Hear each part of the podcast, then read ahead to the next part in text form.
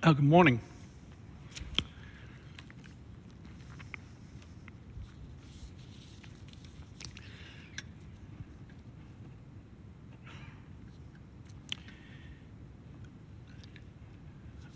When Jesus was brought before Pilate on the charges of insurrection, Pilate asked him and said, Are you a king? And Jesus said, My kingdom is not of this world. If my kingdom were of this world, my servants would be fighting for me.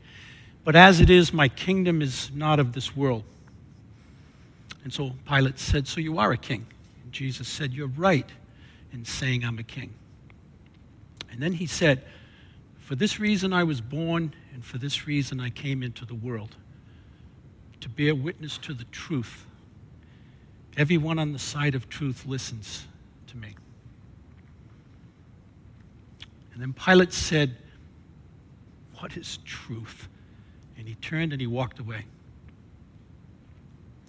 We have here in the 18th chapter of John, Jesus tells us the very reason that he came into the world to bear witness to the truth. And I wish that Pilate had waited for the answer so that John could have recorded it for us. What is truth? How would you answer this question? Sometimes the, the simplest words are the most difficult to put into a definition. I came across this definition in the Cambridge Dictionary. It says truth is a fact or a principle that is thought to be true by most people. According to this, the truth is what the majority believe it to be. Truth is based on an opinion. But this is not the classical understanding of the word truth. R.C. Sproul was a Reformed theologian who lived in our lifetime, and he said that truth is that which corresponds to reality. In other words, if what we say and what we think align with what is real, if they align with how things actually are, this is truth. Science is a search for truth. The goal of science is, is to understand things about our universe that are presently not understood. Science is a, a study of the physical world that we live in. But when Jesus said that he came to bear witness to the truth, he was talking about a truth that went beyond the physical. He was talking about all of reality. Why are we here? How should we live our lives? What's our eternal destiny? Jesus answered these questions for us. In this morning's text, Paul tells Timothy that the church of God is the pillar and the foundation of these truths. In 1 Timothy chapter 3, beginning at verse 14, he writes, Although I, I hope to come to you soon, I'm writing you these instructions so that if I am delayed, you will know how people ought to conduct themselves in God's household, which is the church of the living God, the pillar and foundation of the truth. Here, Paul tells us the reason for his letter to Timothy that those in God's household will know how to conduct themselves. Over the last couple of weeks, Josh has gone through the qualifications and the duties of the leaders of the local church. And Paul is going to continue some of this in chapter 5. But he pauses from this and he he turns his attention to Timothy and his role as the overall leader of the Ephesian church. And we're going to see that his message will be teach the truths of God and put an end to false teaching in the church. But he starts in verse 4, saying that they are members of God's household, which is the church of the living God. The word church in the original language would be a gathering of those who are called, those who are summoned. And this is what we are as followers of Christ. We've been called by God and gathered together as members of his family. We are his gathering, his church. And then he says, the church is the pillar and foundation of truth. What do pillars and foundations do? they support and they hold up a structure. And this is what Paul says is the role of the church to hold up the truth. But what does that mean? By looking at nature and the world around us, we might come to the conclusion that all of this could not possibly be here by accident. That there must be a God who created this orderly and this complex universe that we live in.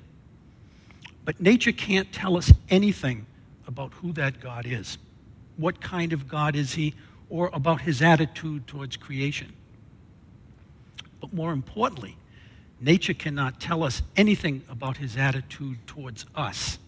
It can't tell us about the relationship that we have with him in this life or what's in store for us after this life. These things can only be known if God chooses to reveal them to us.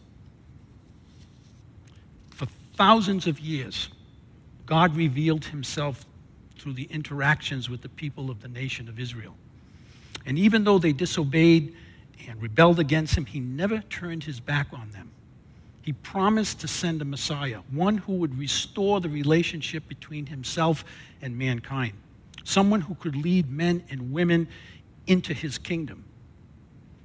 This is the truth that the church has been entrusted with that God not only exists, but that He's made a way for men and women to have eternal life as members of His kingdom. This is a truth that could never be discovered apart from God's decision to reveal it to us. And this is the message that the church has been commanded to bring to the world. And you may, never, you may never have thought of the church in this way. But the church, we, have been entrusted with the awesome responsibility of bearing the ultimate truth, the ultimate truth about all of existence. It's as if we have been given the chance to peek behind the curtain and to see and to understand things that otherwise could never have been known. Paul calls this a mystery something that is now revealed that was previously concealed. He says in verse 16, beyond all question, the mystery from which true godliness springs is great. He appeared in the flesh, was vindicated by the Spirit, was seen by angels, was preached among the nations, was believed on in the world, was taken up into glory. What is the mystery that Paul is speaking of, we're going to see that it's Jesus Christ. And he says that from this mystery, that is from Christ, springs true godliness. And we're going to see this. These six verses are believed to be a very early Christian creed. For the first couple of decades after Jesus' life and before the Gospels were written, his followers developed creeds and hymns that they committed to memory. We find one of these creeds in 1 Corinthians 15. That it's, it, it's a creed that lists the, the eyewitnesses to Jesus, his resurrection, and the events surrounding his death and his resurrection. Another creed is in 1 Corinthians 11. It's often used during communion services. And the creeds continued on into church history. Some of you may have come from churches with backgrounds where the Apostles' Creed or the Nicene Creed was read as part of the weekly service. The creed here in verse 16 are statements about, of faith about Jesus Christ that were committed to memory and recited by his early followers. He appeared in the flesh, speaks of Jesus' incarnation that the second person of the Trinity came to earth and took the form of a man. Beginning from his birth until Jesus returned to heaven, he had a physical body. And this was an important thing for the early church to establish because there were false teachings at the time that taught that the material world was evil, and therefore Jesus could not have had a physical or material body. So it was important for the early church to stress that he appeared in the flesh.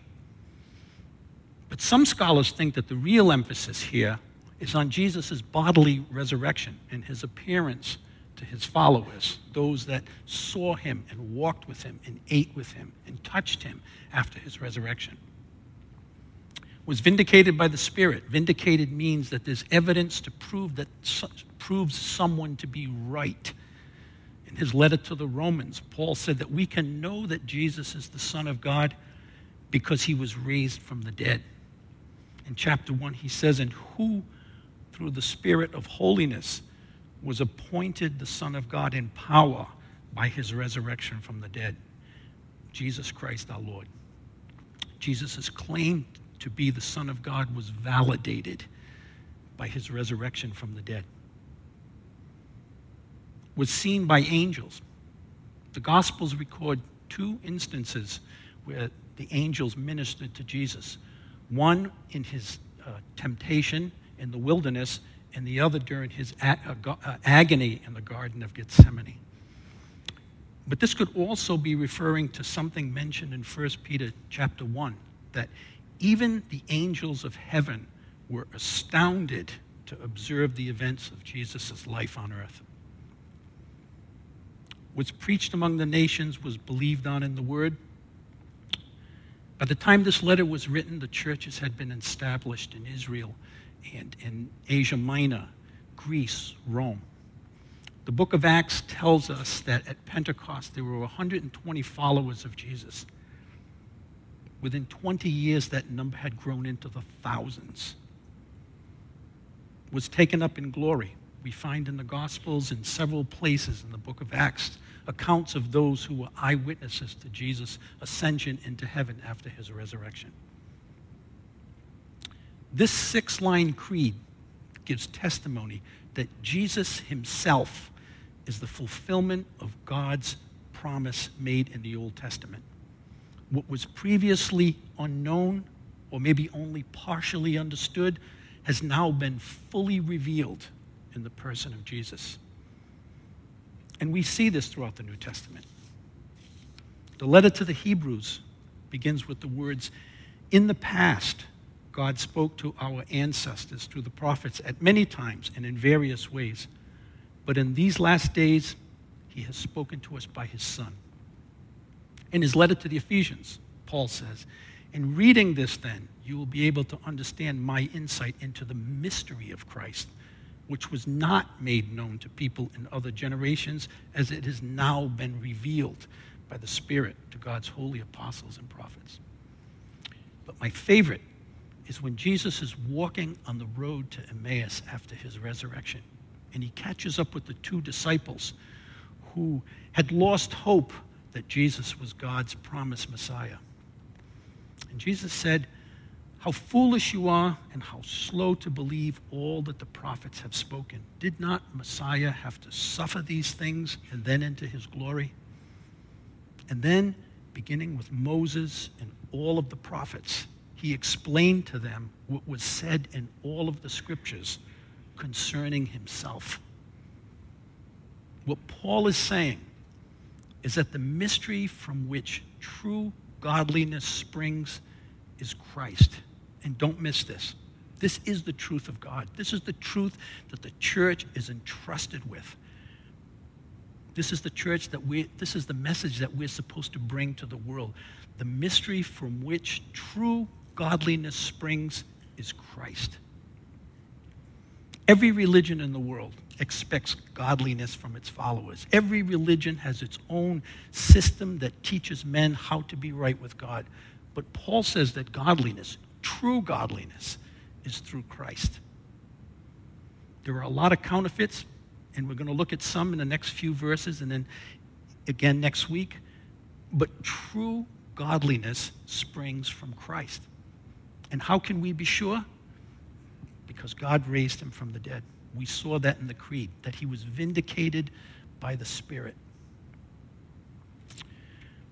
Remember that truth corresponds to reality.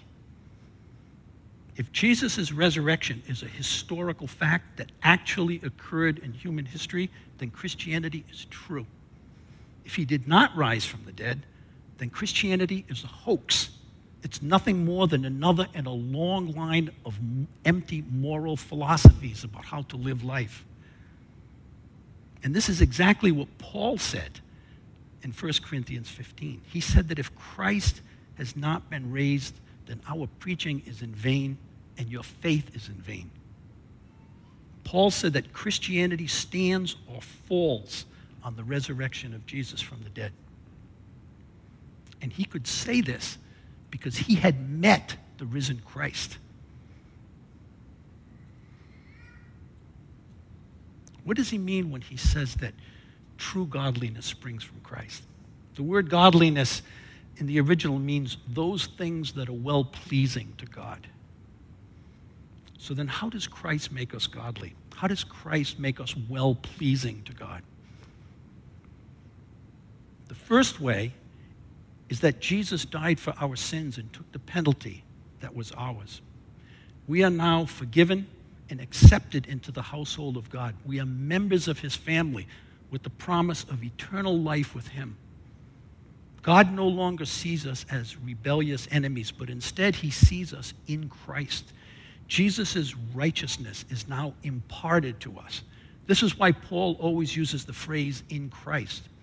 Those who are in Christ are declared righteous because we have the righteousness of Christ. We were once enemies, but now we're pleasing to God. Christ has made us godly. The second way is through the transformation in our lives. Religion develops systems and rules so that for people to live their lives by in an effort to be pleasing to God and to somehow to win his favor. But the good news of the gospel is that through Christ we are already accepted by God. We are already in his favor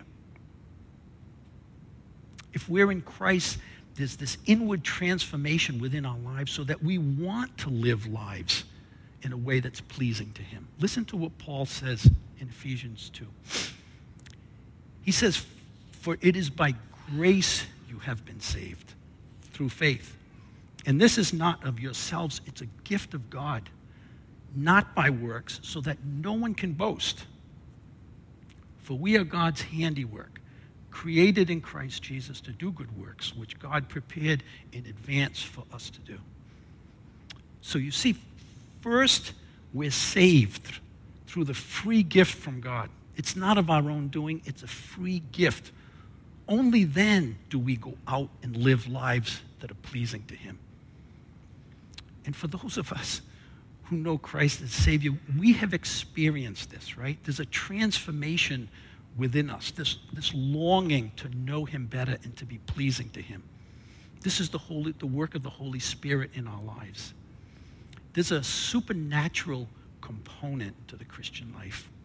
We accept Christ as our Lord and Savior. He fills us with His Spirit so that we can go out and live godly lives. The Christian life is not a lifelong struggle of gritting our teeth and trying to be pleasing to God. He has given us His Spirit who creates that desire within us to know Him and to be pleasing to Him. And there'll always be times when we feel that tug to go back to the old way of life, but the overwhelming uh, desire of our lives is to be pleasing to Him, to live lives that are Christ like, to be godly. And this, all of this, is the mystery of godliness. This is the truth that's been entrusted to the church that only in Christ can men and women be rightly related to God and live lives that are pleasing to Him. Paul sets all of this up as a reminder for Timothy. Packed into this six line creed are the years of theology and the teaching that Timothy had received as Paul's traveling companion. And after reminding Timothy of all of these things, he then warns him to guard this message. He switches from the, from the affirmative and then he goes to the more towards the negative and seven, and having affirmed what is the truth of God, he's now going to warn Timothy to guard against false teaching. Chapter 4 and verse 1, Paul says, The Spirit clearly says that in the latter times some will abandon the faith and follow deceiving spirits and things taught by demons. There were those in the Ephesian church that were teaching things that were contrary to the apostles' doctrine, contrary to what Paul and the other apostles had learned from Jesus and what the Spirit had revealed to them. This wasn't new for Paul. We see this throughout the book of Acts and in so many of Paul's letters. He was constantly battling those who were attempting to distort his teachings. What's interesting is that Acts 20 records Paul leaving Ephesus on his way to Jerusalem. And he tells the elders there in Ephesus to keep watch over yourselves and all the flock of which the Holy Spirit has made you overseers, and know that after I leave, savage wolves will come in among you and not spare the flock. Even from your own number, men will arise and distort the truth in order to draw away disciples after them. Ten years later, we find Paul writing this letter to Timothy because the church of Ephesus is dealing with false teaching. And it's difficult for the scholars to, to, to completely and, and, and, with certainty understand exactly what it, this heretical teaching was. Sometimes reading Paul's letters is like, like listening to one half of a telephone conversation. You almost have to guess at what the other party is saying. Josh mentioned over the past uh, few weeks that some of the influences may have come from the temple, the pagan temple of Artemis. Another major influence in the first century was something called Gnosticism.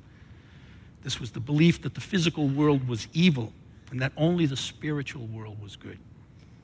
Another early influence was from a devout group of Jewish followers called the Essenes, and they were known for their asceticism the self, the, their self discipline and uh, avoidance of physical comforts and pleasures. These were some of the kinds of influences that were creeping into the early church.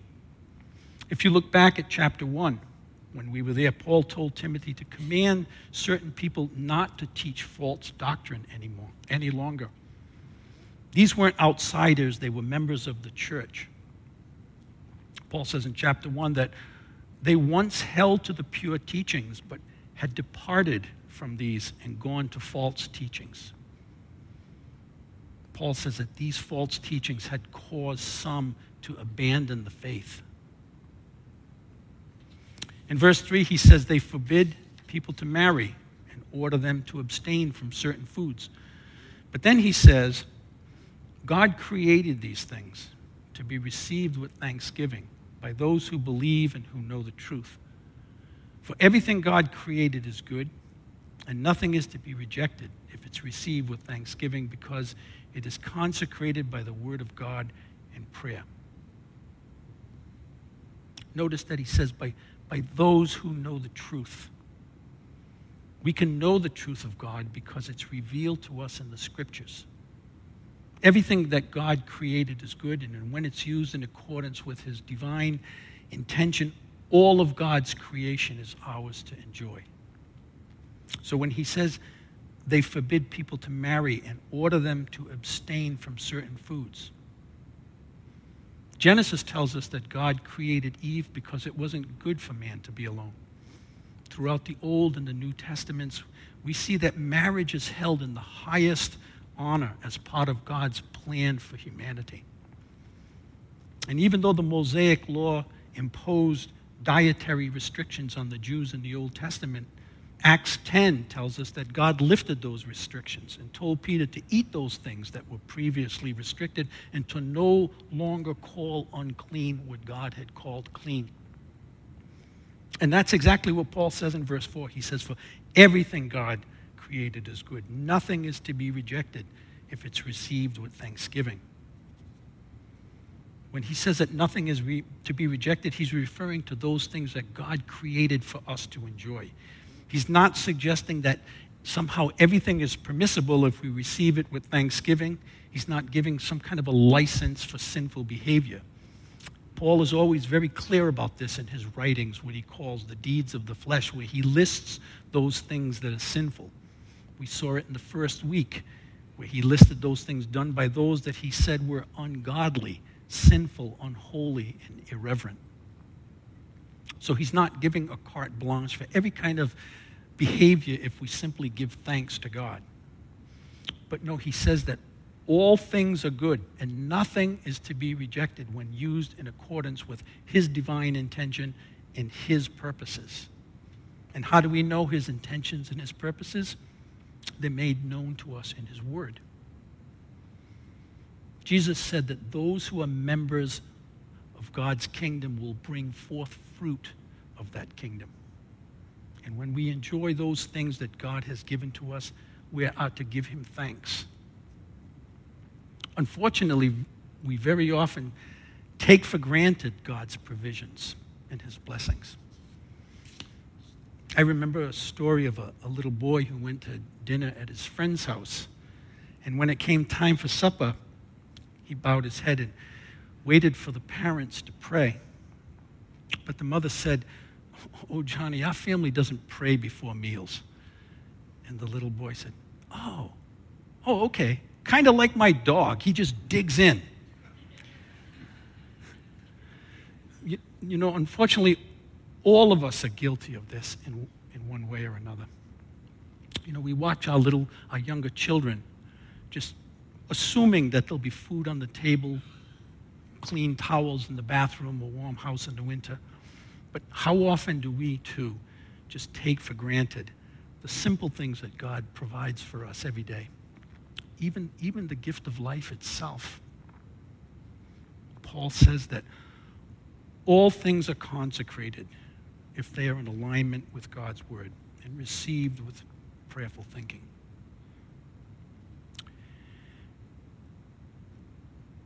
There's so much that we looked at this morning, but as we close, I don't want us to lose sight of this overall point from Paul. The church has been entrusted with the truths of God. These are things that could never have been known apart from God having chosen to reveal them to us.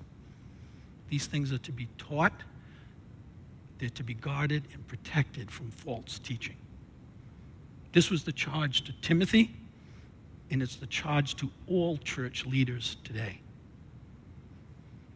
But what's implied in this is that the congregation then has a responsibility of learning and becoming mature in these truths.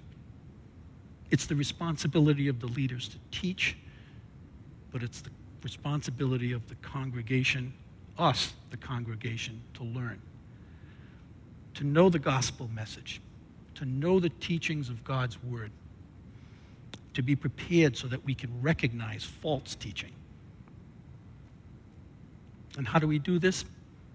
Through our own time of reading, our own study, Sunday morning teachings, maybe in our community groups, and there's a variety of other ways. But it's our responsibility to be maturing in the truths of God.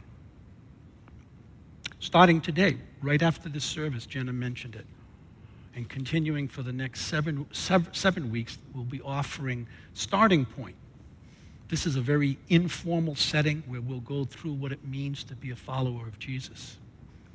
And this is a perfect setting for those who may be from a different church background, or maybe you have questions, or maybe you even have doubts about your faith or spirituality.